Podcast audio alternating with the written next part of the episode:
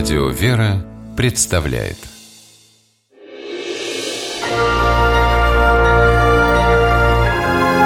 Герои моего времени.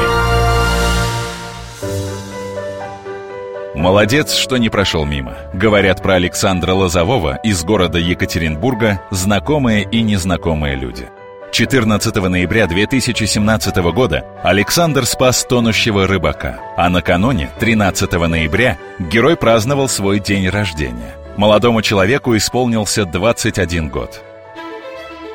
Незадачливый рыбак, решив заняться подледным ловом, вышел на только что замерзшее озеро и провалился. Александр в этот момент шел по берегу. Увидев тонущего, бросился ему на выручку. Осторожно пополз по льду, но когда неокрепший лед начал трескаться под тяжестью тела, понял, что и сам сейчас провалится. Тогда Александр вернулся на берег, вышел к дороге, остановил машину и попросил у ее владельца трос. С его помощью теперь уже двое мужчин пытались вытащить утопающего. Но рыбак так замерз в ледяной воде, что не мог удержать веревку, а потом и вовсе пошел ко дну.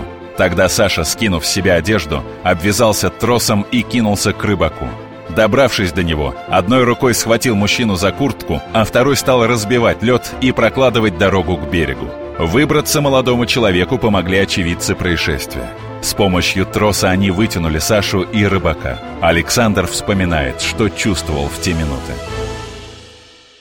Сомнений абсолютно никаких не было, не было страшно, потому что я был уверен в своих возможностях, в своих силах, и был уверен в тех, кто стоял на берегу, то, что если что, они по-любому нас вытащат. Поступок Александра оценили не только близкие люди, но и совершенно незнакомые. После телевизионного сюжета о спасении рыбака в социальных сетях Саша получил множество писем со словами благодарности. Екатеринбургские сотрудники МЧС тоже не остались в стороне. Василий Досалиев считает, что Саша действовал умно и расчетливо, как настоящий профессионал. Он снял с себя одежду, которые могли намокнуть и потянуть его ко дну, и вместе с пострадавшим они бы тогда утонули. Он снял с себя одежду, зная, что пока еще э, он может обвязаться и быстро-быстро вытащить. Ведь время – это же самый главный фактор.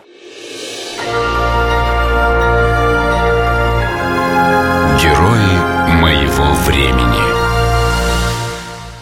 В программе использованы материалы телекомпании ОТВ «Свердловское областное телевидение».